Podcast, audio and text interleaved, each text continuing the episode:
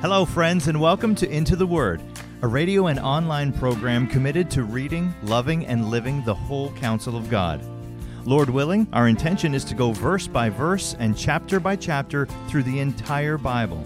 Here to continue that journey is our Bible teacher at Into the Word, Pastor Paul Carter. Your word is a lamp unto my feet. I hope you have your Bible open today to Revelation chapter 4. Revelation 4 begins a new vision, the, the second vision of the book. The first vision goes from 112 uh, through to 322.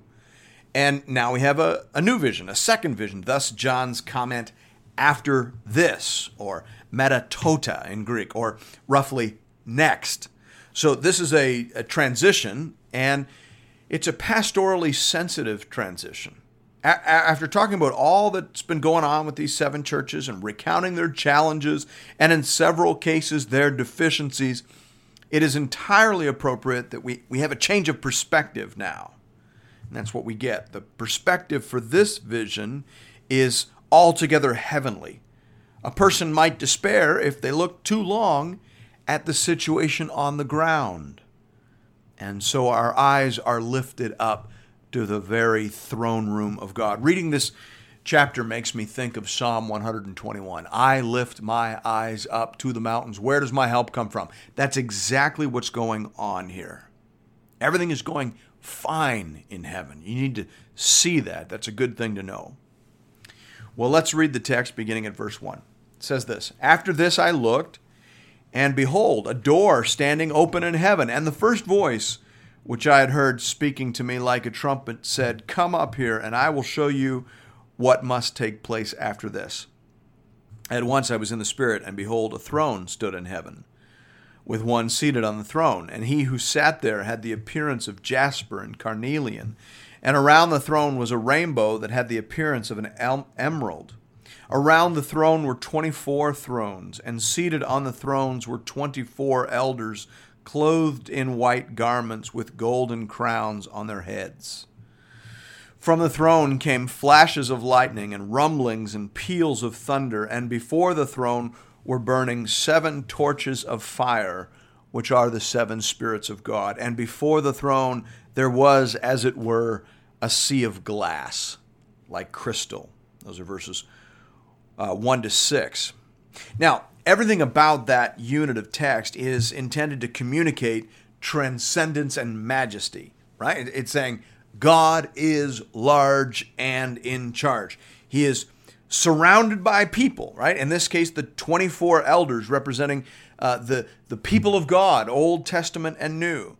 He, he's, he's surrounded as any important and powerful person would be. There's an electrical storm happening all around him. His throne oozes supernatural power. The Holy Spirit, in all his power and fullness, hovers around the throne. And before the throne, there was, as it were, a sea of glass like crystal. In the ancient world, nothing was scarier than the sea, right? The sea ate men for breakfast. This, this is a picture of God's power and transcendence. To borrow a phrase from Boromir, clearly one does not simply walk into the throne room of God, right? That's what's going on. John has been brought into a place of otherworldly power. That's the point. And yet, look at the next verses. Verse 6, it says, And around the throne, on each side of the throne, are four living creatures full of eyes in front and behind. Now, on the one hand, that clearly adds to the sense of majesty and dominion right? Again, God has people, He's got minions and servants and powerful attendants.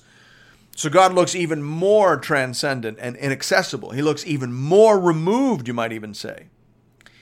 And yet, on the other hand, you have all these eyes in front and behind. That is clearly a symbol for omniscience. So God sees and God knows everything that is happening on the earth. He's very well informed. He knows everything.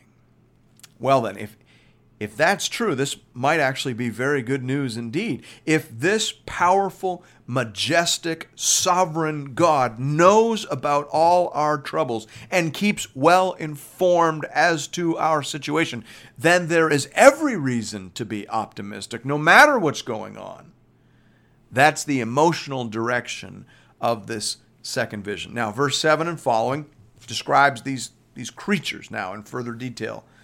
It says, The first living creature was like a lion, second living creature like an ox, the third living creature with the face of a man, and the fourth living creature like an eagle in flight.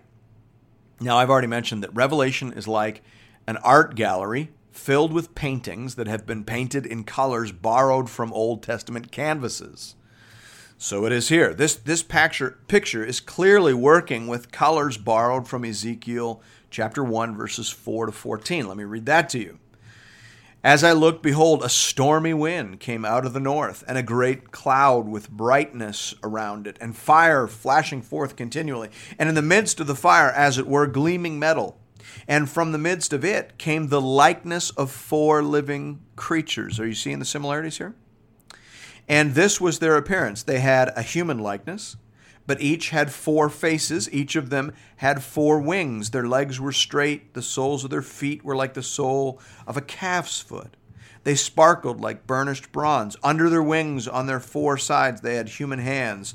And the four had their faces and their wings thus. Their wings touched one another. Each one of them went straight forward without turning as they went. As for the likeness of their faces, each had a human face. The four had the face of a lion on the right side. The four had the face of an ox on the left side, and the four had the face of an eagle. Such were their faces and their wings were spread out above. Each creature had two wings. Each of them touched the wing of the other, while two covered their bodies, and each went straight forward. Wherever the Spirit would go, they went, without turning as they went. As for the likeness of the living creatures, their appearance was like burning coals of fire, like the appearance of torches moving to and fro among the creatures. And the fire was bright, and out of the fire went forth lightning and the living creatures darted to and fro like the appearance of a flash of lightning. So, a lot of that imagery, a lot of that similarity is being gathered into this passage here. In, in, in both passages, the symbolism intends to communicate that the throne of God is established, as it were, upon active principles. You see, they're going here and there active principles of majesty, strength, intelligence, and providential care. That's the meaning of the four different appearances that are mentioned. The lion, of course, was a symbol of majesty. The lion is the king of the beasts. The ox was a symbol of strength, sort of like the modern day tractor or forklift. The man is a symbol of intelligence. Human beings are capable of doing many stupid things, but there is no denying their essential intelligence compared to other created things. And the eagle is a symbol of fatherly care. There's a species of eagles uh, that teaches the young eaglets to fly in a most unusual way. The mother pushes the little ones out of the nest, and they flap about quite dramatically, obviously. And then after they've had a, a bit of a go, dad swoops in and bears them up for another go. Do you remember that? It's mentioned in the Bible with reference to God in a couple of different places. Exodus 19, for example, says, You yourselves have seen what I did to the Egyptians and how I bore you on eagle's wings and brought you to myself. Or Deuteronomy 32, 11, which says that God is like an eagle that stirs up its nest, that flutters over its young, spreading out its wings, catching them, bearing them on its pinions. Isn't that marvelous? So God's throne rests upon principles of majesty, strength, intelligence, and providential care. That's so wonderful. That's so helpful. That's so pastoral, you might even say. Without that last bit, God would be entirely fearsome, wouldn't he? But, but here we see that, that all of that sovereignty, all of that omniscience, all of his intellect and intelligence is targeted towards, is focused on our growth, our development, our safety, and our providential care. That, that changes everything. And that is exactly the vision that these churches needed to hear now after the message of the first three chapters. So these are coming in a prophetic, but also a pastoral sequence. Isn't that neat? All right, let's jump back into the text at verse 8. And the four living creatures, each of them uh, had six wings, are full of eyes all around and within and day and night they never cease to say, Holy, holy, holy is the Lord God Almighty, who was and is and is to come. So the four living creatures, the most exalted creatures in the heavens, who see everything and know everything that is happening on the earth, they never cease to say, Holy, holy, holy is the Lord God Almighty, who was and is and is to come. These creatures, who are closer to God than anyone else, they say that He is holy, holy, holy. They don't say that He is wise, wise, wise, or gentle, gentle, gentle, or loving, loving, loving, although all that's true. They say He is holy, holy, holy. In, in that sense, the word holy becomes almost a synonym for God. He who is and He has always been and will always be who He is. Right before this world came into being, with all of its various upheavals and troubles, God was sitting on the throne. And long after this world has worn out like a garment, and the world has been renewed in a baptism of fire, God will still be sitting on that throne. He is who He is, and He has it under control. Again, it's a very helpful perspective.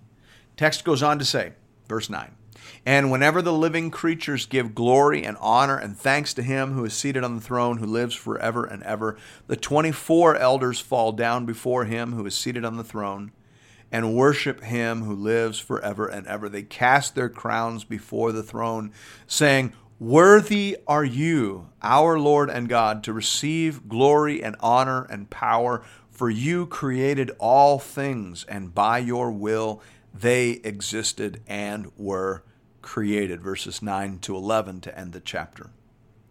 The, the first reason, the fundamental reason that God is worthy of worship is that He created all things, and by His will they exist and were created.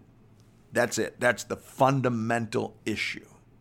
Either this is God's world and He makes the rules, and is deserving of center place, or this world is a giant accident and we are the highest and most evolved creatures in it, and we make the rules and we occupy the center place. Those are the options. And guess which option sinful people prefer to believe in? Option two, right? Paul says that in Romans Romans chapter 1. He says, For the wrath of God is revealed from heaven against all ungodliness and unrighteousness of men, who by their unrighteousness suppress, that's the key word, suppress the truth. For what can be known about God is plain to them because God has shown it to them. For his invisible attributes, namely his eternal power and divine nature, have been clearly perceived ever since the creation of the world in the things that have been made. So they are without excuse. For although they knew God, they did not honor him as God or give thanks to him, but they became futile in their thinking, and their foolish hearts were darkened. Do you see that? Paul says that the reason that God's wrath is being revealed on the earth is that people have suppressed the truth they know about God in order to believe and act as though they were gods unto themselves. See, it isn't that they didn't know the truth, it is that they didn't want to deal with the truth. Seeing God on the throne has consequences. And so mankind intentionally looks away. So they are without excuse. For although they knew God, they did not honor him as God or give thanks to him, but they became futile in their thinking and their foolish hearts were darkened. The reason things are so dark out there in the world is because people have turned away from their creator God. But that doesn't make him disappear, right? You know, humanity is like a two year old child. A two year old child thinks that by covering their own eyes, you disappear. But that doesn't make it so. And humanity's persistent attempts to make God disappear hasn't made that so. He's still on the throne. He is still large and in charge, and he reigns. He reigns. His people need to know that his purposes will be accomplished, and they will, this vision says. Thanks be to God. Thank you, friends, for listening to another episode of Into the Word. If you're interested in additional resources or previous episodes and series, you can find those at intotheword.ca. You can also connect with Pastor Paul and other Bible readers on the Into the Word Facebook page. Just type Into the Word into the search bar. If you'd like to contribute to this listener supported program, go to the website and click the Give bar in the top right corner. Once again, that's intotheword.ca. We hope to see you again real soon, right here, for another episode of Into the Word.